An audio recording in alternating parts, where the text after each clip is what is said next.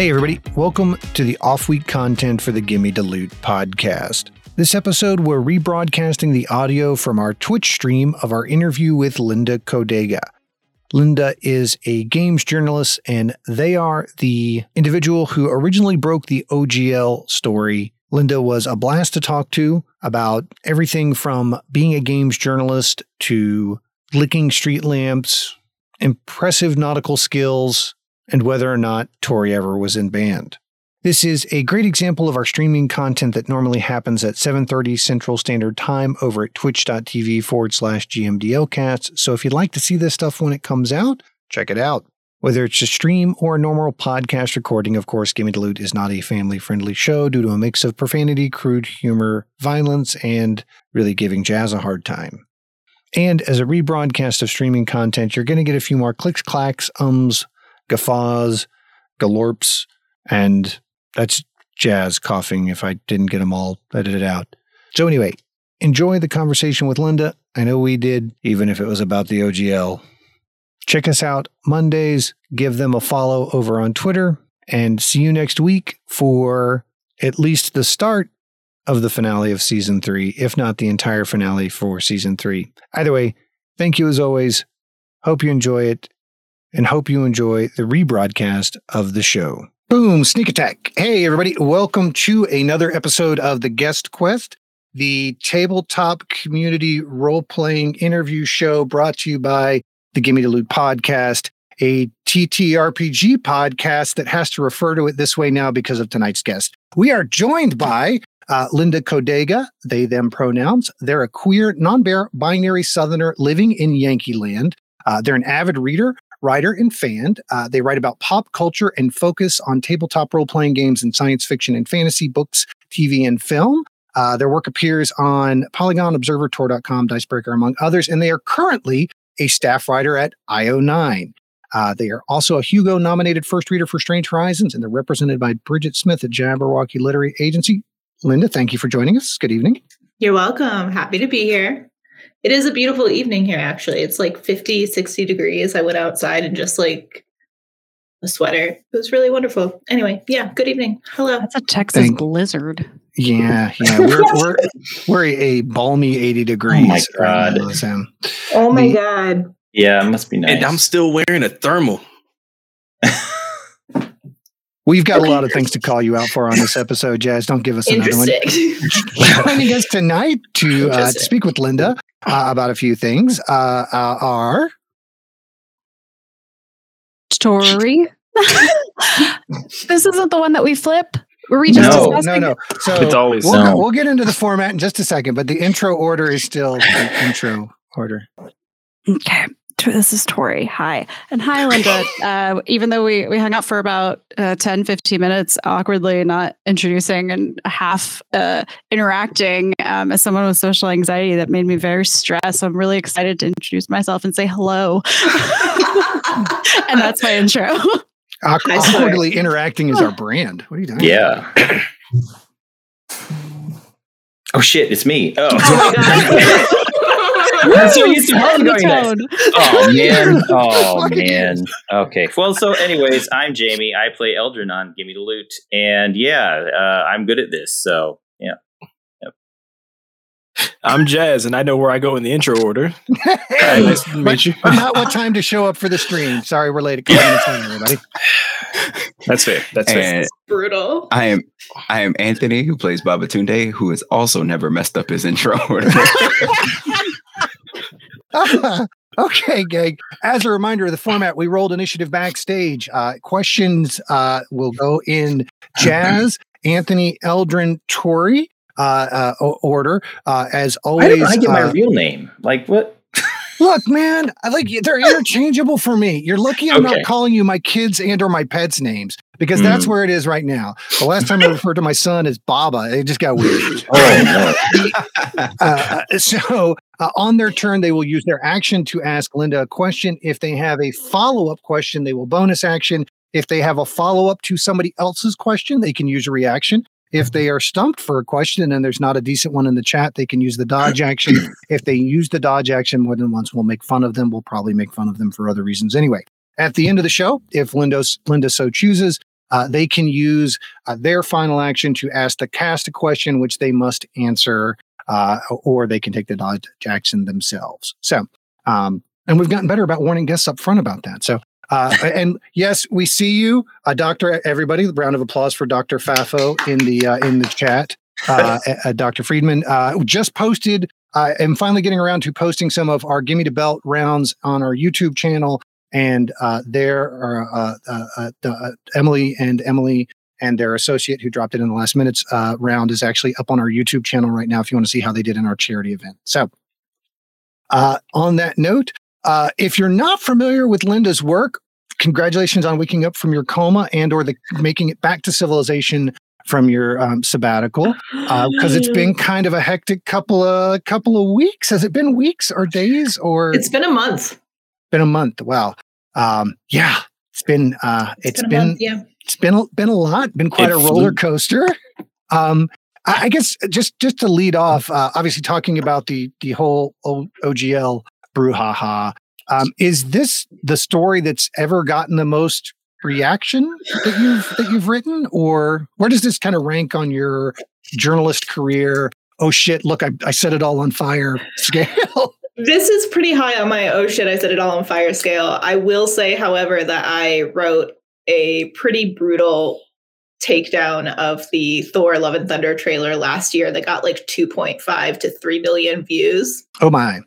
So, unfortunately, this is not a 2 million view story, but uh it's it's definitely the one that I think I'm I'm proudest of and I think that I uh yeah, it's definitely the story that I'm proudest of. It is definitely the story that I think will actually have staying power. Like I'm Mm. Definitely uh, still working on investigations regarding the the OGL and D and D. So there's still a lot to come out in the wash. Yeah. Jazz. Okay, so I was gonna do traditional Fait fashion and just dodge on first turn, um, because you know I'm late. Sorry, um, but I was doing some uh, some quick uh, some quick research here, and I happened to come across this beautiful picture of what looks like your puppy. And I was Yeah. just wondering if Linda could tell us about the puppy because they are just the best. I can tell you about the puppy. The puppy's actually you you might not be able to tell, but the puppy's right there. Mm. Okay, Oh. okay. Yeah, Zag. Hey, Puppy cam. Zag. Can you say hi? Anyway, doesn't matter. Uh, my dog is there. Um, her name is Zigzag, but her What's government name is Zigzag? Zagreus. It's really cute. So uh, a, a couple of things about uh, Jazz's question. Number one, la- last minute research. Uh, Linda has been booked for like over a month and a half, and Jazz was the one who pointed out when they tweeted, "I'd be open to coming on shows." So the guest he referred me to the book a month and a half ago. He's doing last second research before he shows up late. I Anthony, didn't know I your had first question. No, no, you don't get to respond to that. What's Anthony, your on, question. man? Okay, so this this question has some history with our podcast, Oh, dear. and what kind of what we do. We we we definitely look at Twitter and kind of that's kind of how we come up questions. You had a tweet on January twenty eighth Oh my that God. says This you'll turned into a never. congressional hearing. Shit. No, no, no, no, no. You'll What year? you'll never you'll never guess what I just licked. And so what I have what I have to ask, that's not the question. I don't want to know what it was. What I need to know was was it a window? No. Okay. I- That's all I need to know is Okay. whether or not you had licked a window.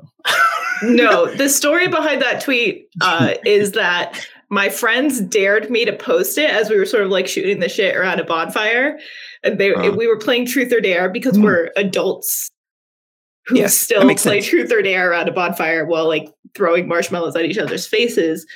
Um, because we're adults and we can do that. Mhm, Uh, and my dare was to post something absurd to Twitter, and we sort of had to we like collectively figured out what it was, and everyone was very very entertained by how fast everyone sort of like liked that tweet and then sort of responding to it. And another like aspect of the dare was like I'm not I was not allowed to like elaborate.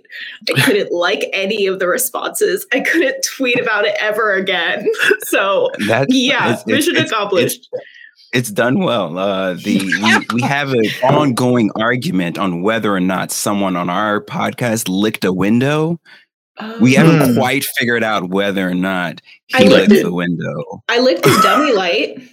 My friends and I, we all licked the, the local dummy light. What's a, what's a, what's a, I don't know that not to be is. dumb, but what's a dummy like? Yeah, not familiar. It's Sure. basically a street lamp, a street light that's Mm. in like lamp format. Oh, okay.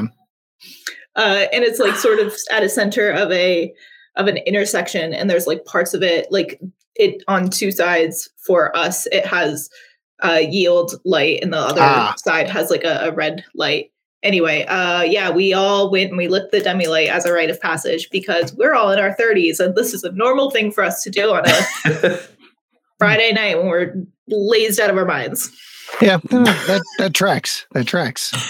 Jamie. anyway Uh, let's go with uh, okay. So I noticed on your uh, Twitter that you made some posts about uh, record players and vinyl, and I was just curious how uh, big of a vinyl collector are you, and if you Mm. have a favorite piece in your collection.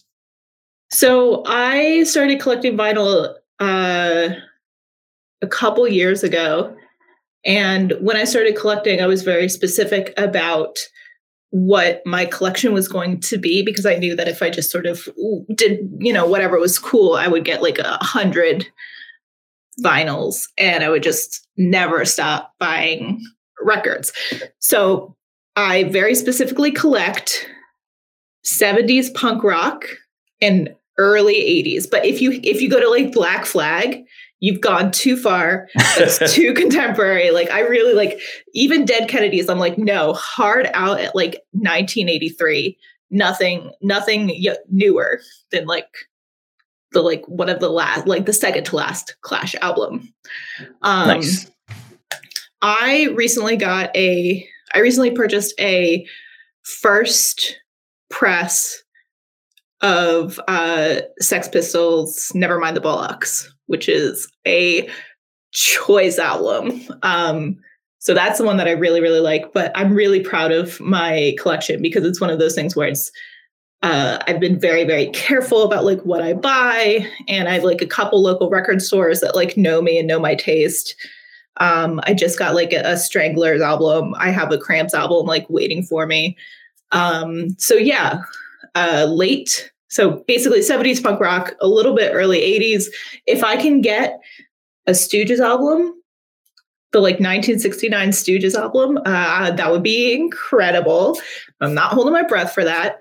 Uh, so that's the that's those are the records I collect, and I'm really really pleased with the Nevermind the Bollocks album. I also probably my favorite my favorite punk brand right now is uh Stiff Little Fingers. I don't know if you guys Not, know. not familiar. They're great. They're like they're have a list of Belfast punk rock. Okay. So they're very very angry and aggressive little Irishmen, just like screaming about how much they hate the British, and I'm just like just vibing to it. It's really good. Okay. Okay. Tori. Thank you for Ah. ma- staying on. I'm not a hipster, but I'm going to ask all the hipster questions. Brand, You got it. Check. Yep. I'm here for it. Tori, what you got? On the subject of collections, mm, well, DM, may I use my reaction first to follow up on that previous question and then use my action to ask a question? That's the I'm whole. That's the, that, that's the action economy for sure. well, my follow up um, is what is the record that falls out of your very strict rules that you love? No shame in the fact that it's it's you've created this wonderful niche for yourself, but there I feel like there's there's got to be one that kind of broke it. Unless you're like a really good at self control. No, I I have not bought an album outside of those parameters. My I make I make like exceptions for if I'm like at a concert and they're selling vinyl, I'll Yeah. snag a vinyl. Um, but no, I I have not made an exception to my to my collection. Yeah, I think the only thing, the only one is like uh, I got like a Violent Femmes album from like Mhm. 84, 85. So that one's like a little on edge. Yeah, just skating the lines there a little. Yeah. yeah. So they're they're on, they're on the edge. Um, also, there's like you know debates as whether to not whether or not Talking Heads is new wave or punk rock, but I think it's punk rock, so it's in the collection. Uh, same with Blondie. Is Blondie new age or is it punk rock? But the first album, solidly punk rock in the collection. I I don't know if my actual question is just going to kind of fold back into this. Um, but I like to, because it kind of seems like it, you're hitting the points of what I like to ask everybody is kind of what is your, um, what do you nerd out about that isn't the typical thing that somebody would call a nerd, like whether it's sports, just knowing everything about a certain sport or music. Um, I'm curious if there's another thing that you just have a lot of facts about sea turtles, not a personal pool. And um yeah so so definitely my like punk rock is one of those things where i'm i'm sort of actively learning as i collect and also like really working towards like a really a really cool collection um but i think this is going to be really funny. Uh, I grew up sailing, so I have a ton of knowledge about like weather patterns and sailing and boats and like if I wanted to sail across across the ocean, I could, and I'm really confident about that. And like, awesome, dude. Yeah, right on. yeah. Uh, I did. I've done like long distance o- open ocean racing. Um, I was a charter boat captain in the Caribbean for a summer or two. Uh, touched a couple sharks. Uh, I went to like junior Olympics a few times. Like, I'm a very good sailor. is, what, is what I'm saying here. nice. Oh, awesome. Okay, we need to just keep going because I'm going to have 45 follow up uh, questions. You, you, we'll come. We'll come back around. We will come back around. Um. Uh. So so following up then on the uh on the coastal illusion there. Um. You mentioned you you call yourself a Southerner living in Yankee Land. Is yeah. that a Florida Southerner or uh, North Coast or North Carolina? Where, where is the Southern Southerner that uh, origin point? So I grew up in Virginia, Tennessee, and North Carolina. Um, and I spent four years in the Appalachian Mountains. Oh, nice uh, for school. So that's kind of where my my southern roots are. Is definitely like the the mountains like yeah yeah yeah the, the highlands yeah for sure for sure it's a little bit it's definitely still the south it's a little bit of a different south uh, that's why I yes how did yes. so how, i guess my question is uh, where, where, does the association with sailing then kind of come come from those roots is it uh, was uh, one of those a coastal stint or yeah, so my mother's in the Navy. My father designs boats for a living. Um, oh wow! So okay. We just sort of. I was always like on the water, like mm-hmm. living by the water. And my father was also a sailor and he he taught me how to sail. And like so it was just one of those things where it's just like we were always by the water and it was always really accessible. Like I I never owned a boat.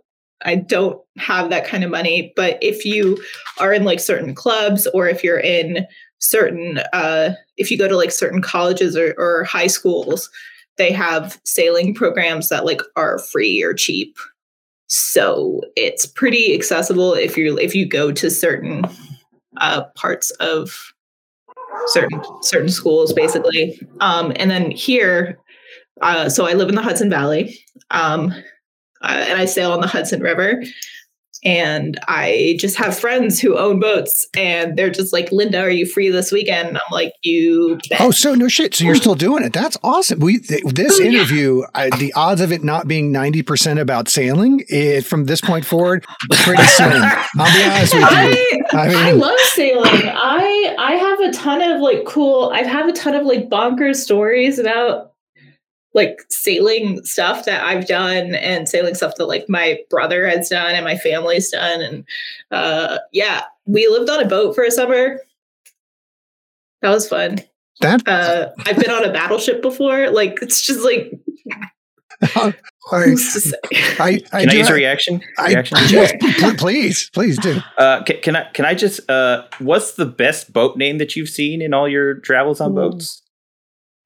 That's really hard, but I think that there's a boat called the Acheron. That's really good. I want to. Re- I want to take a reaction here. Just oh my god! See, I knew it. I sure. knew it. so it's probably unlikely, but still, I just gotta ask: Have you encountered any sea monsters in your adventures out in the waters? Jesus Christ, gonna we have a good roll going, Jen. No. I'm gonna say yes. Um, I'm gonna say I've encountered precisely like one one sea monster that like I was genuinely afraid of. Uh, I was sailing in the Caribbean. We were going towards this little island called Anegada, and Anegada Island, the the sort of reef right to the north, sorry, the south east of it, is the only known breeding ground for tiger sharks. Oh. Yikes. So we were sailing to Anegada, and it's kind of in the middle of the ocean. There's really nothing else around for at least 10 miles. The nearest island is Virgin Gorda, which is, again, like 10 miles south. Hmm. And we're sailing out there, and I look behind me and I see this giant fin, just huge. And I'm I'm sailing on like a 50 foot sailing ship with a bunch of children and like one other adult. and I see this massive tiger shark fin behind us. And I look ahead and I turn to like the the other guy who's like my co-captain. I'm just like, I need you to look behind us. But you need to be real, real subtle about it. Because of course we have like tons- we have children on board. Mm, Like we're right. actually sailing. Like we're not motoring. Like we're like fully under under wind power, and that's it. So there's no real maneuverability. Wow. Um, Wow. so so my my co-captain looks behind us and he's he he comes back and he's like pale and his like eyes are huge and he's like that's a big fish like, yeah that's a big fucking fish it was i don't know how big it was but it was like it's one of those where i'm just like if i had known how big it was i would have been like 10 times scared more scared it was just a Wow. crazy moment Wow. Wow. Very cool. That's why I Very stay cool. out of the Thank ocean. you. yeah, no. it's a Uh, big fish All right. Uh, Jazz, you are back up. Oh, okay. Um, so, um, given your research and studies that you've done, or um, I guess uh, pieces that you've done, what has been your favorite TTRPG that isn't D and D that you've encountered? Oh, that's hard because I so here's here's something that you guys might not like to hear. I don't really enjoy playing Dungeons and Dragons very much.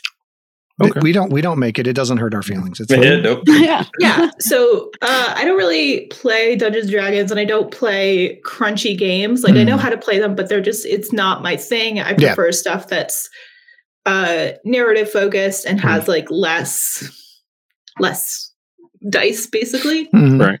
Is the best way to put it. So there's like a lot of games out there that I really, really like. Um, I think Into the Odd is one of my favorites for like straight up OSR, like dungeon delving, because it's just really wonderfully satirical. Like it understands what it is. It's really good. It's really, really good. Yeah, I that Um, is that is on my docket to pick up. I've been uh, I just got done reading. I'm going to say it a dumb. I grew up in the South Way. Vason, Vason, Vason, whatever. Yeah. Uh, the uh, the, I just got I, Free League does some has got some really cool stuff and is doing some really cool stuff. Free League does do a lot of cool stuff. I get a lot of their I get a lot of their products. I am always like a little weird about them because I've never seen more than like two women work on a book. Oh, really? Never. Like look inside any of their books. It's like maybe one one or two like female names. It's one of those things where I'm just like, what are you guys doing? hmm What are you guys doing? Um, but they do some really cool stuff. Um, I think that the year zero engine is really cool. I'm a little weirded out about their Blade Runner RPG because you can only play as a cop. Mm, really? It kind of Yeah, misses the can- point, doesn't it? Yeah, Yeah. Yeah, you can only play like, yeah. That's like the whole. That's like my whole thing about it too. It's just like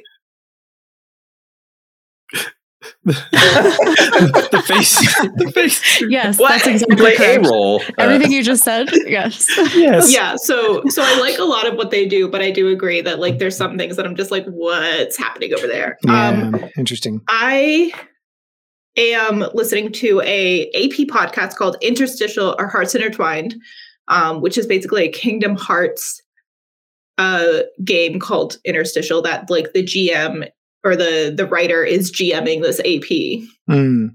Okay. Um, Oh, and it's cool. really fun. Like the very first season has Roxanne from the Goofy movie, but Roxanne from the meme "Damn bitch, you live like this." right? so that's one of the characters in the AP is the damn bitch you live like this, Roxanne. It's beautiful. Okay. There's also uh Marche from Final Fantasy Tactics Advance and then an original character from Rescue Rangers who's also in the Cult of Gadget. And then the fourth member of the like the original adventuring party in the first season of this AP is Criss Angel. Holy Jesus. Oh. Okay. It's Famously perfect. of Kingdom Hearts. Yeah. Yeah. So Same. they did like the, the first season, they're just like, okay, any Disney property. And like Criss Angel had a television special on Dis on like a Disney owned channel. So they were like, technically speaking, Criss Angel's a Disney prince. It's perfect. Yeah. Yeah. That's funny. He definitely does have some uh, some Oh, Disney Prince man. energy for sure. So I've been doing interstitial. I've been listening to that and I'm about to GM a game of interstitial. And then Crescendo of Violence is the one that I was talking about that I'm also going to GM soon. Um, but it's basically neon noir and it's set in the future and it's not cyberpunk. It's very clear about that. And Mhm. instead of like giant corporations, there's just like mob families running everything. Cool. Yeah, Ooh. and the art in this one's really, really pretty, which you can't really see because I blurred out the background. Mm. But I'm very excited about that one, especially because it has this really cool action economy where every time you roll to take an action, you have to spend a luck token. So you get three luck tokens. hmm Um, and as soon as you use up all three, they immediately refill. And one of them is bad luck, neutral luck, good luck. Oh wow. Okay. So you can choose your narrative positioning. And then there's also like momentum tokens, which is a less retrievable token based system where you get like a plus one to your die pool when you take an action. So it's cool.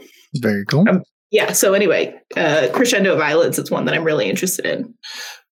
Pulling that up right now. Oh, guys, my mother's in the chat. Uh oh.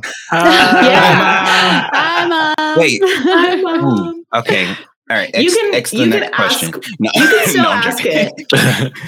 You can still ask the question. Glad- I've told glad- my mother Glad I got my first question out the way. Listen, I've told my mother multiple times that she will eventually find out something about me that she doesn't want to know, and that's on her.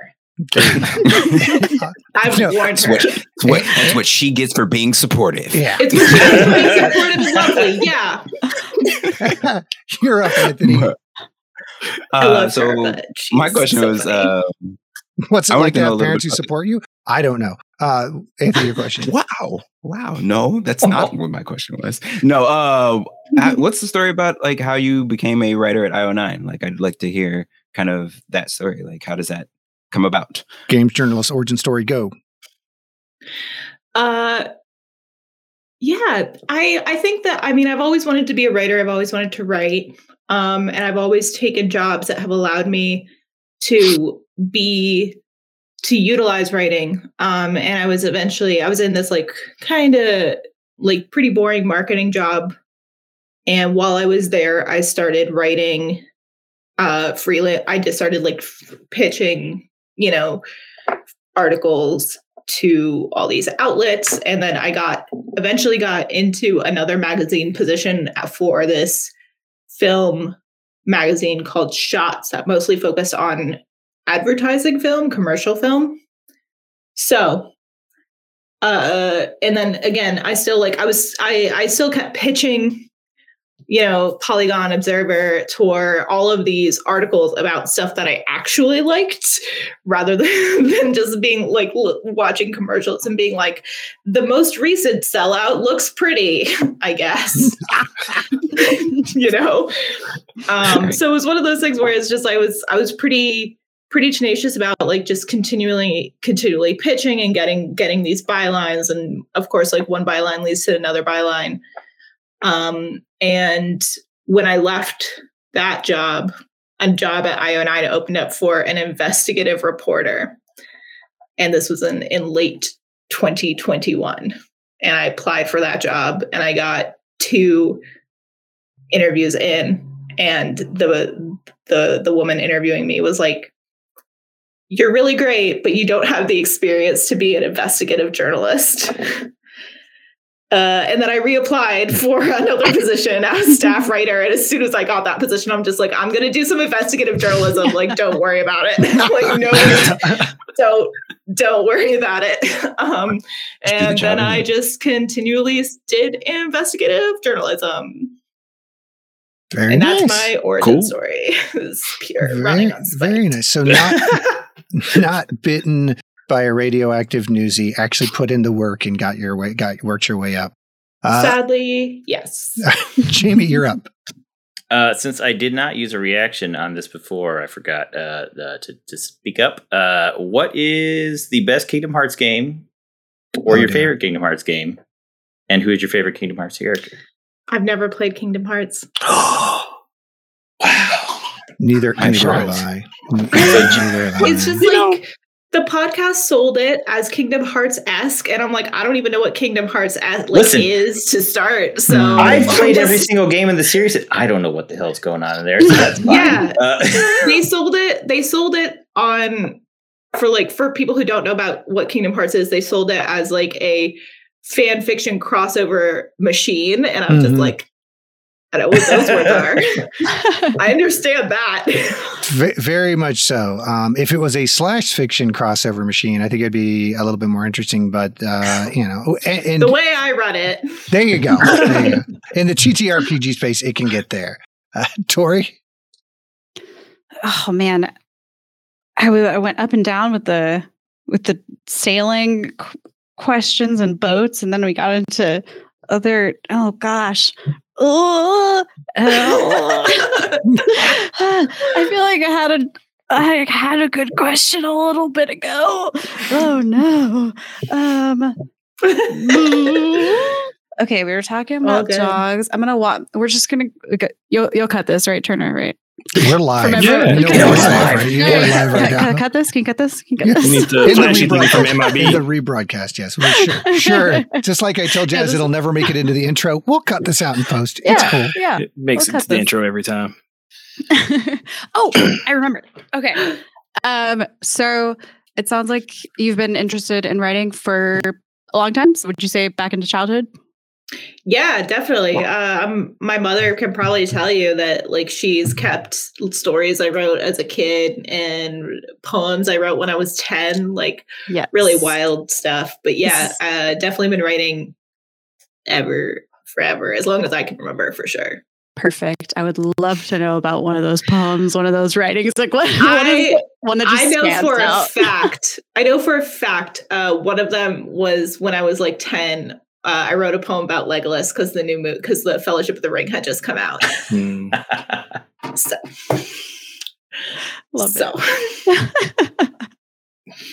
All right. Do, do I have Uh, another reaction? Yes, Fait. Oh man, you know you sounded so excited about us using them, and now that I'm doing it, you're like, oh, this guy again. There so, we go. All right, all right. So, um, what I guess from your childhood would be your most influential, um, I guess, piece of like media that you consumed, whether it be like a book or a movie, like as far as like informing your writing style. Yeah, so I think that there's there's a solid a solid grouping that I can point to. The the first is um my my father read stories to me um and we got through the entire Lord of the Rings trilogy by the time I was 5 nice. something like that. Uh, so that's definitely that was like a huge influence. And then when the, those movies came out, it was like all over for me. I was like, this is it. this is perfect. Everything is amazing. Um, and then that same year, the the the year that the first the first Lord of the Rings film came out, um, Crouching Tiger, Hidden Dragon came out. Mm, Yeah. And I don't know what my father was thinking, but he was like, let's take this 10 year old child to go see Crouching Tiger, Hidden Dragon. Uh, and that also like blew my mind. yeah. And we went to go see it a, a whole nother time. So I don't, I don't know why my dad was like, yes, I will take my 10 year old kid to go see like this rated R Chinese martial arts film, but he did. so it's a really um, good movie. Yeah, and definitely an inflection point for me. So I think it was uh Crouching Tiger, Hidden Dragon, early, early when I was 10, and then uh Lord of the Rings when I was 11. And then right around that time, uh, the Tamora Pierce books were really big. And I read the one series called Protector of the Small. And it had Keledrene Mindelan, and she was kind of big and burly, and she was not interested in love, and she didn't have any magic. She was just like super tough. And I'm just like, yeah, that one. Um, um, I'm gonna read that tomorrow. yes, it's I it's it's one of those things like it's it's 20 the series is like 20 years old, but I think it still holds up pretty well. Um, but Keledrene Mindelan was a big a big thing for me. Um, also Treasure Planet. Oh, wow. All right. So I think I think that's those are like the big influences like on baby Linda. That is a fantastic cross section, by the way. That is that is that is an awesome pool to draw from. Um, I, I I would be uh, derelict in my duty of of soliciting questions beforehand if I didn't ask the the one that I actually got in advance. We're uh, uh, and man, I went through a lot of emotions on the whole OGL drama, and a lot of it was surly old man frustration. Um, mm. as and, and it took me a while to figure out why um, because I work with contracts in my day job and I went, oh, this is because it seems like I'm still at work when I'm reading this. And that's why I keep getting, getting, getting the, yes, corporations are trying to fuck us, no joke, uh, vibes from, from it. But, yeah. um, we're from the broader community reaction as a whole, what was your thoughts on, um, how the community reacted, how they mobilized behind the story and, um, what the not even what the downstream was, but just largely the community reaction as a whole. What was what was your what kind of went through your mind when you start to started to see this? Uh, uh, I think it's fair to call it a movement really start to take place as as it got rolling. Yeah, I think it was it was really incredible. I didn't quite believe it was happening until it was actually like three or four days in, and I'm just like, no, people are going to stay mad about this, mm. um, and people are going to keep trying different ways of pushing back against D and D and Wizard of the Coast, which is not something that like usually happens in these yeah. kind of articles. So usually it's like something happens, people are mad for a couple days, and then maybe like a small group of people like s- stays active. Mm-hmm. Um, but for this, it just kept building and building and building, and I'm like, what's happening? What's going on? um, Snowball just keeps rolling. Yeah. just kept going. Um, it was so it was like really unbelievable for me because I've seen a lot of this kind of um online outrage and online like movements mm. like hmm. cycle through and it was really incredible to see like people having this kind of sustained energy uh towards fighting a giant corporation not just like taking it lying down yeah. which i thought was just incredible i'm like okay i see it i see what's happening here and I love it. and so it's just one of those things that was, it was really remarkable. Um, I definitely became a bit of a, a flashpoint, which was eh, still still like doesn't seem quite real and i'm happy to sort of consider that like oh yeah 15 minutes of fame and mm. now i'm like just gonna keep doing tireless uh unappreciated work for the rest of my life uh thankless, thankless journalism, um, which I love doing. Hey, hey, uh, hey, look, that the, the, Thor Love and Thunder wasn't that great. You taking down the trailer was a was a canary in the coal mine for all of us. That was that should have been appreciated just as much. People should have known. when I said something was bad, people should have known. um, but yeah, so so just sort of seeing seeing that reaction was was I would have never predicted it. I'm very grateful it happened. Um, I think that the collective movement is absolutely what caused Wizards of the Coast to turn back alongside the pretty unrelenting journalism not only not only from me but from like a bunch of other people who Mhm. were like nonstop like we're not going to rest because everyone was talking about it so it stayed in the news so people were able to like put it on websites and do journalism and do follow-up stuff so it just continually like stayed in the news cycle and like spread up spread like further and further and further until like the fucking washington post was talking Yep. about it and like npr called me up was like we'd like to do an interview with you and i'm like Nice. Yep. what me um so yeah really incredible really wonderful uh the community i've never seen a community do that before Mm. Not not with a kind of like sustained effort not in a way that like bre- like breached silos and sort of everybody was just like actually we fucking hate this rather than just like one group of people saying like this is bad or offensive or unfortunate or like should be changed. It was literally like everybody saying like fuck you Yeah, it it was um Wizards of the Coast kept managing to fuck up the communication on it. That's I I mean thoughts on the contract management basis of it aside, that it is and you know, they have been on a roll really since the Hadozee of really fucking up communication and corporate communication and Mhm. community relations in a way that is baffling for an organization of that size.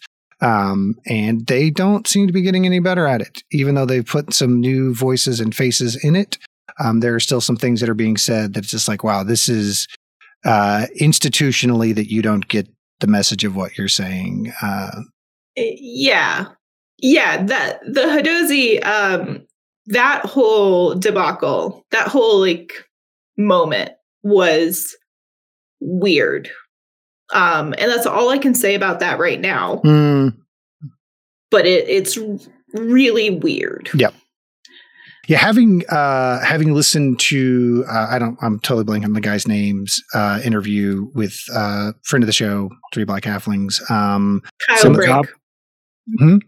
kyle, brink Yeah, Kyle. It's Kyle. Uh, some of the comments he made just were like, "Whoa, dude! Um, I don't think you understand what you're saying in the way that you're saying it." So, but anyway, I it, it, wanted to ask that. Um, uh, happy to go back to sailing talk at this point. That I'm more excited to talk about that anyway. Uh, we can talk about whatever it's fine Jazz, Oh, is it back to me? I thought I. Jazz. jazz Okay, Jazz. sorry. All right, all right, all right, all right. Jazz, jazz. Um, jazz didn't realize I was up. Sorry, dodge. Really? what, Wow. what? All right, fine. That's I fine. lost. tra- I lost track of the initiative order. My fault. Yep, yep, yep. Uh, it's, that's why I put you in that order on the bottom of the screen. Like if you look at the screen. Well, That's, Anthony? that's fair. Yeah. So I saw you had a art or a post of um or not a post, but you wrote about the 28 best sci-fi horror and fantasy films of 2022 and I was curious is there anything you've seen in the first few months of this year that you're like that's definitely getting on my next list? Probably not. I haven't seen a lot of films so far. Um no, I'm gonna say no, just but that's not because there there haven't been good films. It's just They've because like been I busy, Anthony. if, you, if you're paying attention. yeah, I've never seen anything. Um I really to want to go see I really want to go see the whale. I really want to go see there's like another another weird sci-fi. I want to go see Infinity Pool. Um That's But yeah, I- I Cronenberg's son's Yeah. movie, right? Yeah. Brandon Cronenberg. I love that man. Yeah, I love that man. Um, yeah, so unfortunately, I'm so sorry. I haven't seen any films this year yet. All good.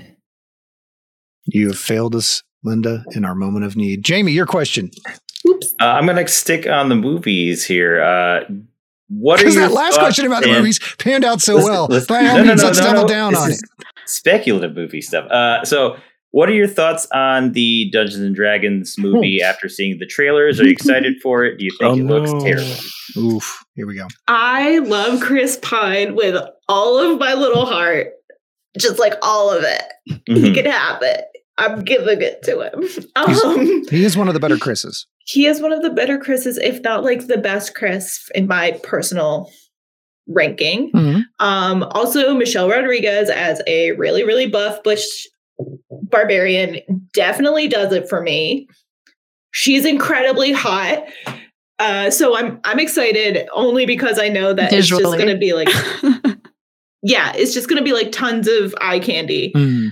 Um, but I whether or not it's gonna be good, who knows? Mm. Uh, I think that it's going to be a very Marvel style fantasy Yeah. film, Yeah. and I don't Definitely. think it's I don't think it's actually going to be very good.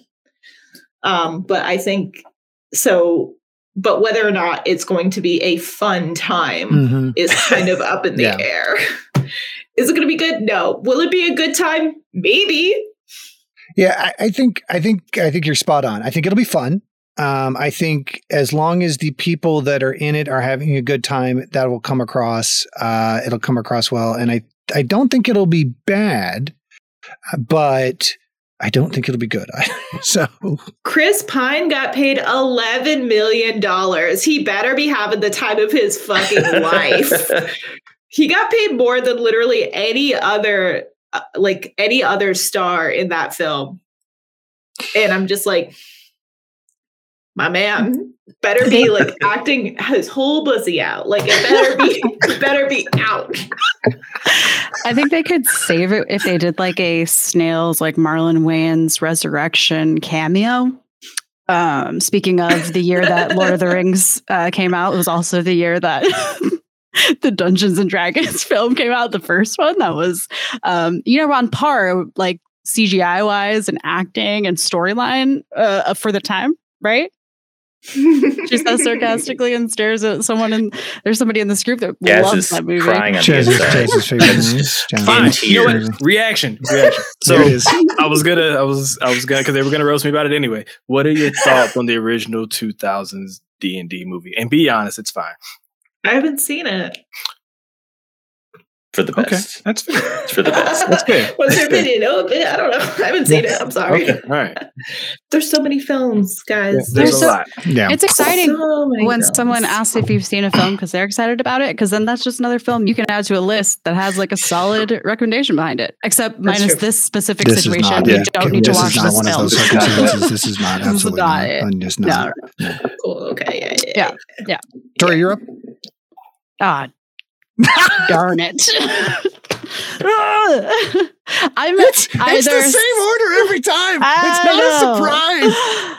I'm either severely overprepared or just shocked to be acknowledged. I know you're thrown off because And Harland's not here to bully, which I appreciate. I, I get it. I, and do what I do in those moments. Pick on Jazz. That's why we pick on Jazz because Harland's not here to bully. So Yes, Rough. perfect. Thanks for the, the tips. There you Um, I actually I'm curious, Linda, from we kind of teased us with the that you're working on a project, but um, kind of coming to the other side of this, or maybe there's more depth into it. Uh, we'll see in the, in the upcoming days, but um, I'm curious, maybe even before this whole thing blew up, like what are you excited like next project wise or kind of what's blue sky like you're what are you going towards is there a specific topic that's kind of pulling you right now Yeah, so right now I have um I have a couple investigations I'm working on. One I'm trying to get out this week.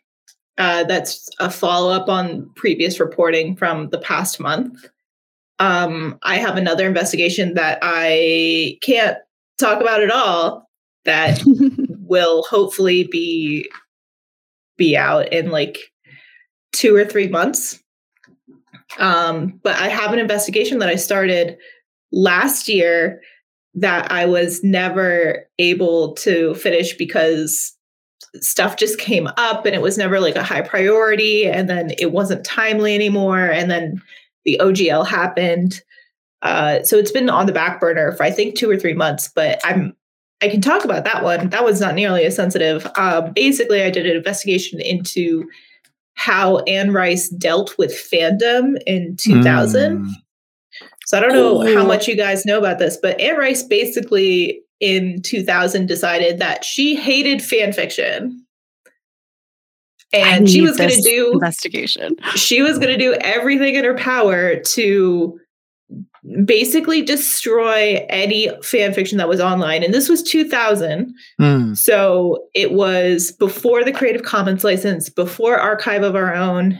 And she basically wiped out an entire queer fandom in less than a year. Wow.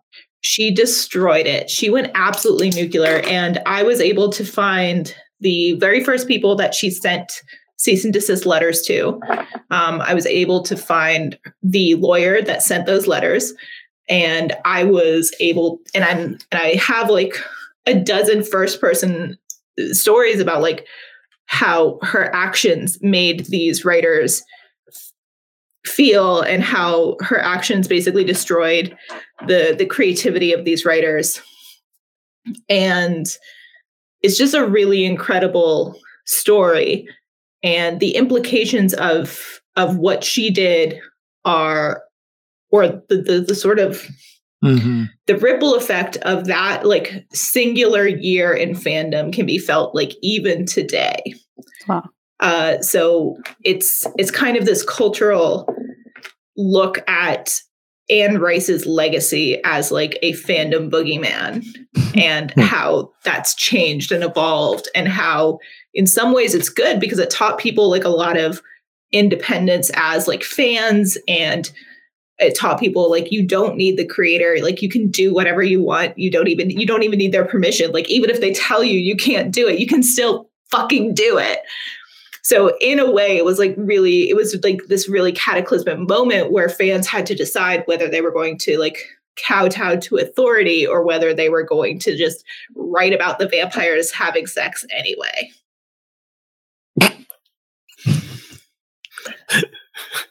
anyway uh yeah so that I that, love it. That's su- such an insightful like reflection on this point in time and and then just ending on vampire sex is just chef's kiss. Just I applaud. I like I'm so sorry Bob. journalist. I'm so sorry Bob yeah look I'm into it it's fine They're Yeah. an artiste. It's I mean, Our research. IP mother if if you're writing about vampires and you're not writing about vampires doing it, you're doing it wrong. Doing it What wrong. What is Yeah. the point You're Yeah. doing it What is wrong. What is the point Yeah. there's no point um anyway so that's that's like an investigation that i'm really really excited to pick up again um and hopefully i'll be able to publish that i think around the time that season two of interview with the vampire releases Right on. so that's the goal Uh, but that's something i'm really i'm always really fascinated with cool. As um, so again, just kind of getting back to the the journalism aspect of it, because I think it's one thing that is particularly has been particularly interesting to watch evolve. Really, it feels like over the last 15 months more than anything, kind of in the mainstream gaming journalism sites like Polygon and IO9, Kotaku, where TTRPG articles have obviously started to become more prevalent. Um, is as you got into games journalism, was the intention to write uh, about TTRPGs or write in the TTRPG, P- TTRPG space specifically? Or is that, hey, this is what I was into at the moment, and that's what sparked this pitch, and these pitches got picked up. So I figured out this was the kind of groove I could get the needle into. Or has there has there been some resistance to those kind of articles? Just kind of getting a feel for how that particular piece of j- games journalism moved from kind of the more niche zine space into some of the more main. o- Other than hey, a whole shit ton of people are play, pay, uh, playing it. We should we should write more of these. Um, what what your experience has has been like in that in that particular space? Yeah, so it definitely when I first started pitching um freelance stories, it was one of those things where it's like, well, this is what I I just pitched whatever I was into at the time. So, you know, whether it was Dungeons Dragons or I did a rewatch of The Fall with Lee Pace, and I was like, "This is great." and I like pitched pitched an article about The Fall. Uh, I rewatched Inception, and I pitched an article about Inception. So stuff like that happened a lot.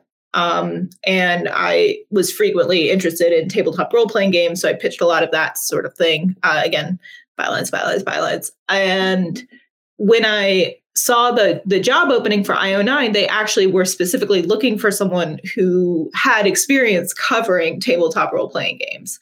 So that was actually something that they were looking to fill and looking to uh, kind of round out their coverage.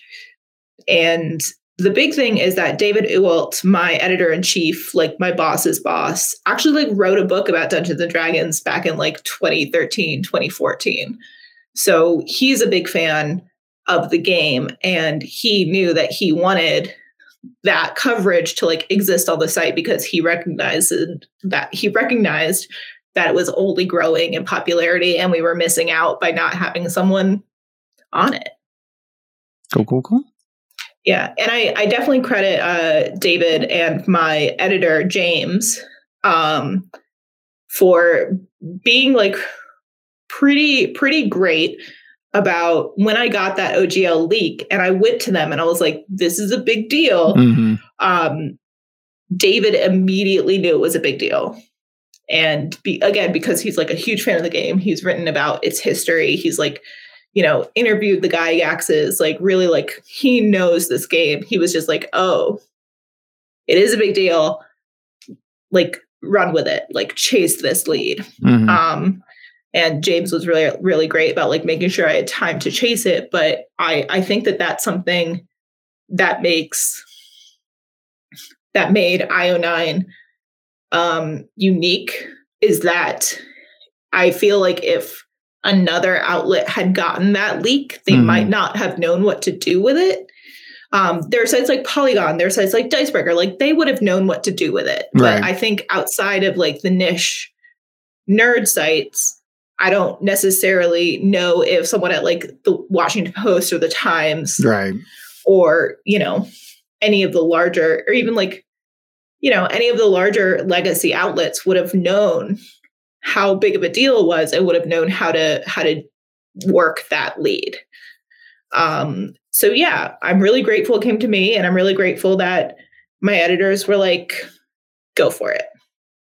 Yeah, I think, and I think I I own well, Kotaku, and to I guess are Kotaku and IO9 still associated? I know after the whole Gawker Media kind of kerfuffle, I, I don't. Are there? Is there an association still there? Because yes. I, I I always linked it to in my head. So yeah, yeah, no, you're right. Um, so IO9 is under the Gizmodo umbrella. Mm-hmm. Um, and Gizmodo and Kotaku are sister sites. We're both right. under GO Media. So yeah, there there is we're, a little we're bit, still buddies. There is we're in the same Slack. Yeah, there's a little bit of a history there with Schreier and some of kind of the investigative video games journalism that he's done. Right. Um, and so I can see, I can definitely see there being the roots to know what you had in your hands and, and having the editorial mm-hmm. wherewithal to go with it. And that's, that's cool that they, they had your back in, in that front. Um, yeah. Because that, yeah, that could have gotten messy. Um, and it, it was, it was handled, it was handled pretty well. So, uh, yep. li- all right, guys, we are at the back end of the hour. So, lightning round, and then we will kick it over to Linda to ask us a question. So, Jazz, lightning round question, go. Okay, this one's kind of self-serving, but I've been told that I'm the anime buff of the group. Um, I came across uh, you seem to be enjoying spreading the word of Promare to your friends. Um, I have a friend who's been trying to put me on Promare for a while, and I haven't watched it yet. Can you sell me?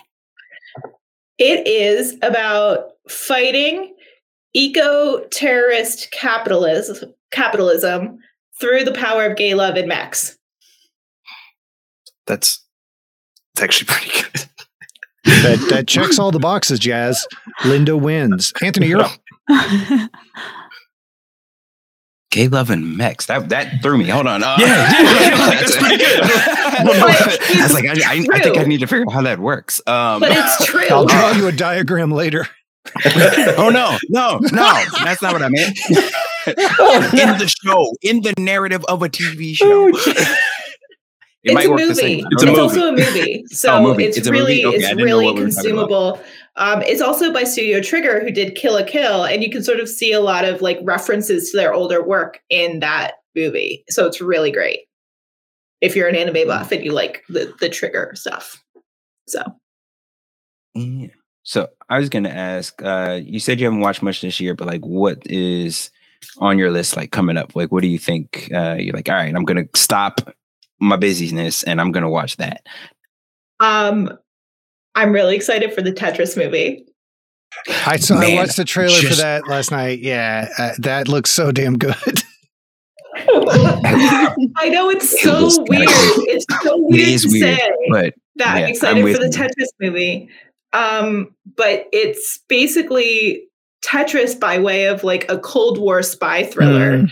And I'm just like, okay. Which is speaking of weird shit tied to the Cold War. If you haven't watched Pez Outlaw yet, I stumbled across that the other day, and it has very similar crossing the Iron Curtain to buy black market Pez to resell in the U.S. only to be taken down by the giant Pez by Big Pez. It's- by Big Pez. Um, it is it is extremely well done and like has reenact like I highly recommend Pez Outlaw if, if you're if you're excited for the Tetris movie. Uh, a lot of same energy in Pez Outlaw, um, and uh, is uh, was was a pretty good watch. Jamie, Can you give me a one or two sentence description of the f- your favorite TTRPG character that you've created for a game? pick a favorite child. it's so hard. Um, it's that's that's tough. Uh, okay. I mean, like I I have crescendo violence right here. I once played a game of crescendo violence with a boxer. He was a boxer who was turned into like a criminal for um, um mafia family, and he was like a big like a heart of gold boxer and he was like one of the the roughs the roughs that was like hired uh, his name was gustin he was in love with this lounge singer uh, and his nickname was gus the bus because he didn't stop for nobody Nice, Love it. nice. anyway he was great Gus. Sorry. Don't maybe just don't say my name ever, Turner. the second it just triggers something in my brain to shut down. To just a whole a whole lobe. It just goes dark. I have so many thoughts. Person that Uh, follows Eldrin and precedes me. Oh my goodness gracious. I oh I should be writing down my questions instead of writing down Pez Outlaw and Sticky Little Fingers. um, So you're saying it's my Oh. fault? Thank you. I, I, I'll take responsibility. Uh, I'm Bad Linda producer. too. Of Sticky Little Fingers here and Yeah. interstitial and crescendo Mhm. violence. oh Um, and- stiff little fingers Stiff little Stiff fingers. little fingers. Stiff oh, little stick, fingers. sticky little fingers would have been something different. Thank you. Hey, Let's do. Here we go. moving Whatever. on. Um, my question.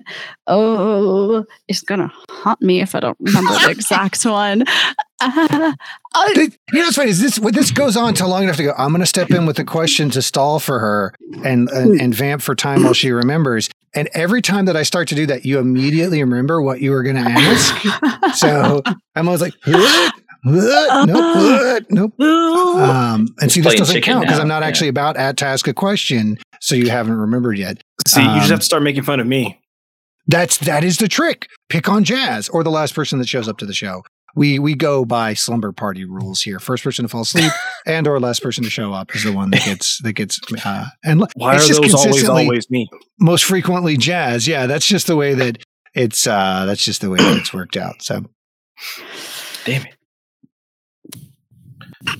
Okay, Walt Walt wow, Tor- what's Walt your Tor- favorite snack? See, I knew it! I! That's not. That wasn't what it We was. got it. Oh, We got damn it. it! Come on. Well, here, let me ask. Uh, let me do one real quick while you're there. So, uh, so obviously, So hard, hardcore Lord of the Rings roots.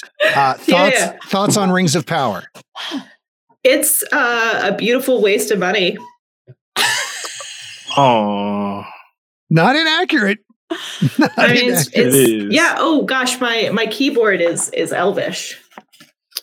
Can you wow, see? that is that is LOTR cred. I don't for know if you can see, but my it's Elvish. I promise. Oh, you can see it on the space bar, I can see. Yeah. Yeah, yeah it's Nice. nice. sure. I see which would tails. be typical Elven. That it would take six words to say space. I mean, if there if there's Oh. anything that doesn't, Yeah, I have. me. Yeah, so I I have issues with this keyboard. I love it, but it's weird. Um, it uses weird Sindarin words, uh, and then it just like makes some up, and I'm like, choose a side. Anyway, it doesn't matter. Um, yes, it's a beautiful waste of money. I don't know, man. Do you need a billion dollars to make an eight episode television show and like only have half of it matter to the plot? Like, what's what's the angle here, man? like, what's what are you playing at? Like, you could you could do like like literally three seasons of this show for, for at like a billion dollar budget and make mm. it better. Yes. yes. Can't, can't argue. Bezos going to Bezos. Uh, Tori, it seems like it came to you. yes, and I hate that there's so much buildup. Um, is there anything new and exciting happening in in sailing? Any new boat technology? Or like, what's the latest in sailing? sailing.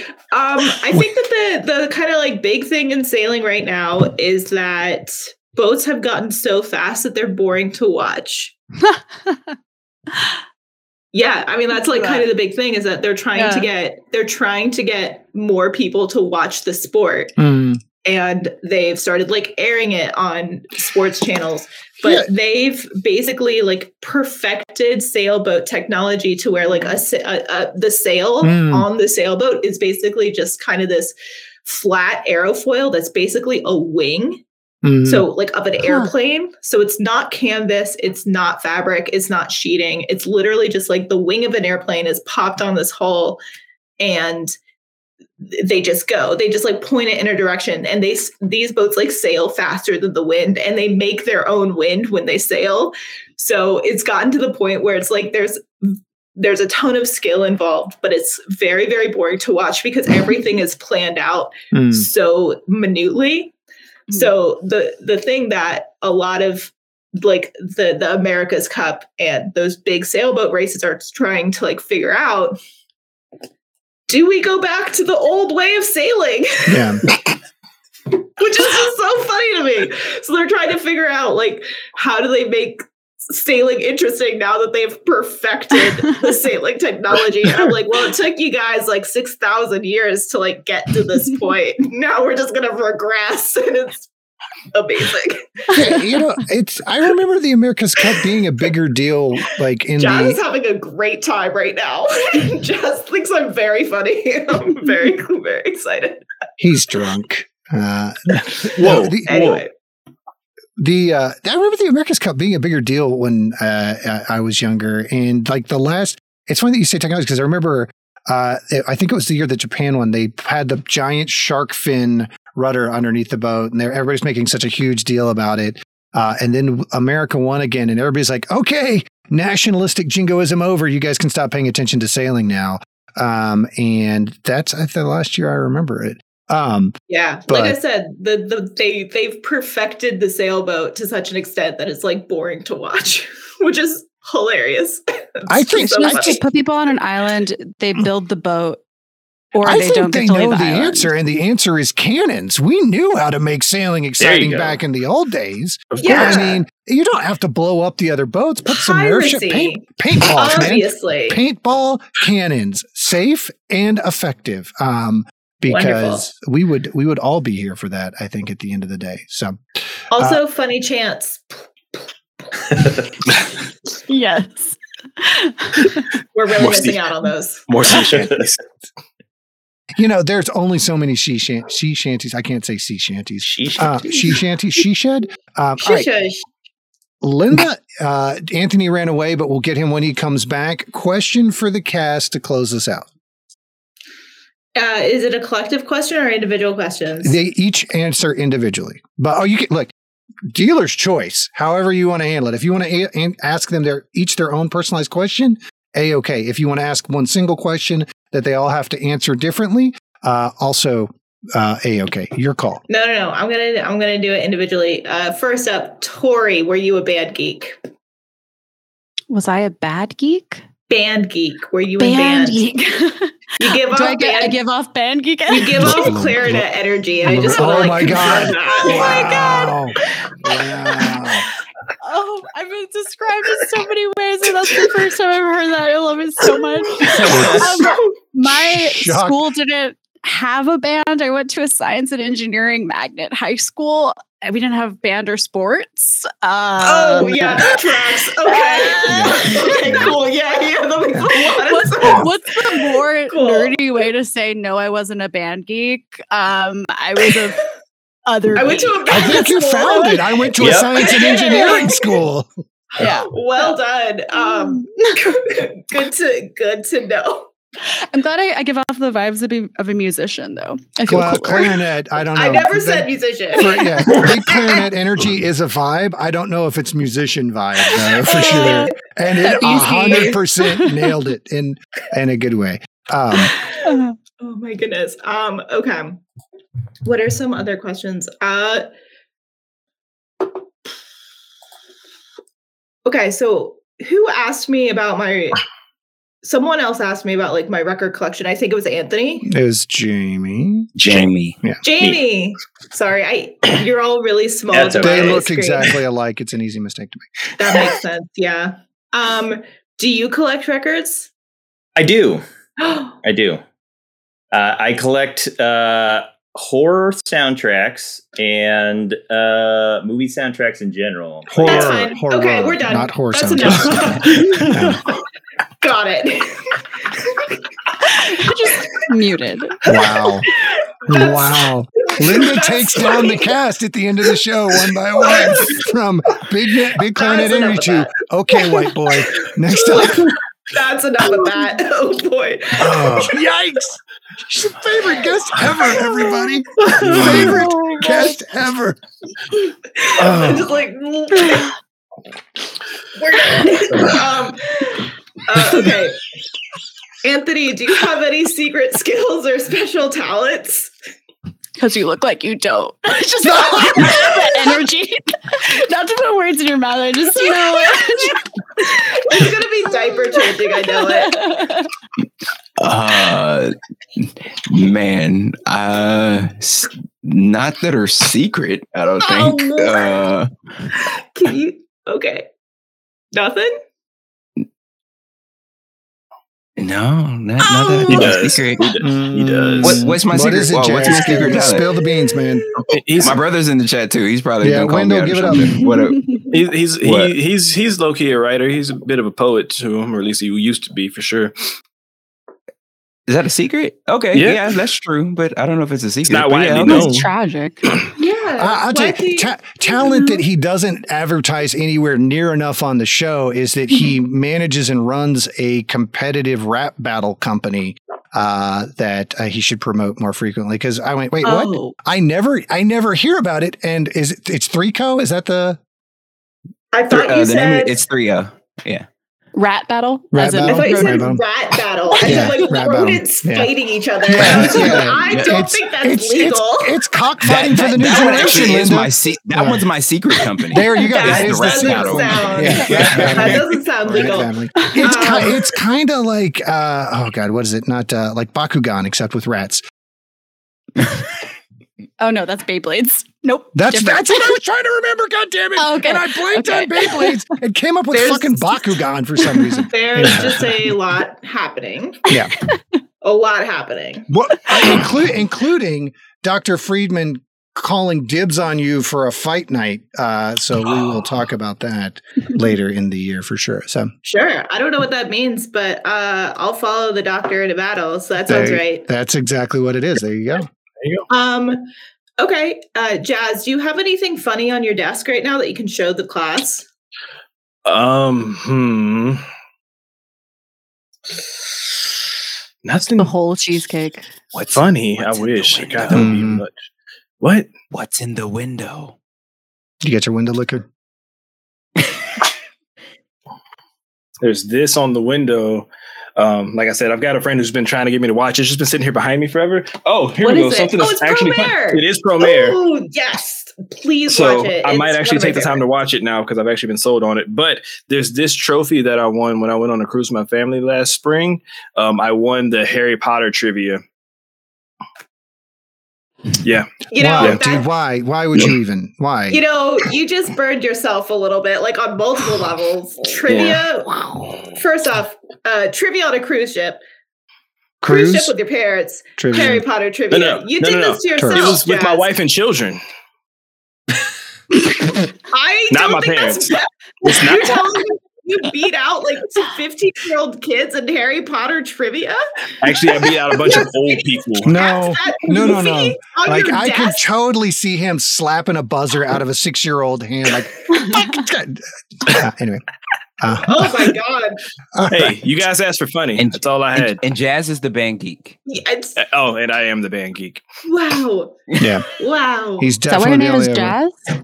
No, it just happened to be coincidental. I get that question a lot when people can find out. Ja- those two. Jazz, who, uh, oh yeah, man, I used to write parody songs all the time. Oh, will you write some for the podcast? No, no, I won't do it. I won't do it. I refuse to write any podcast related parody songs. Um, so, all right, gang. my God. On that note, for everybody's sake, we're going to go ahead and wrap this one up. Thank you so much for joining us, Linda. We absolutely appreciate it chat. Thank you so much for uh, for coming in and uh, asking a bunch Bye, of questions. Mom. I totally didn't pay attention to. Thank Bye, you, Linda's mom. Bye, mom. As always, thanks for swinging, swinging by. And as always, hope you all enjoyed the stream. Make it end now. Hit buttons till it stops. Okay, goodbye. Beep.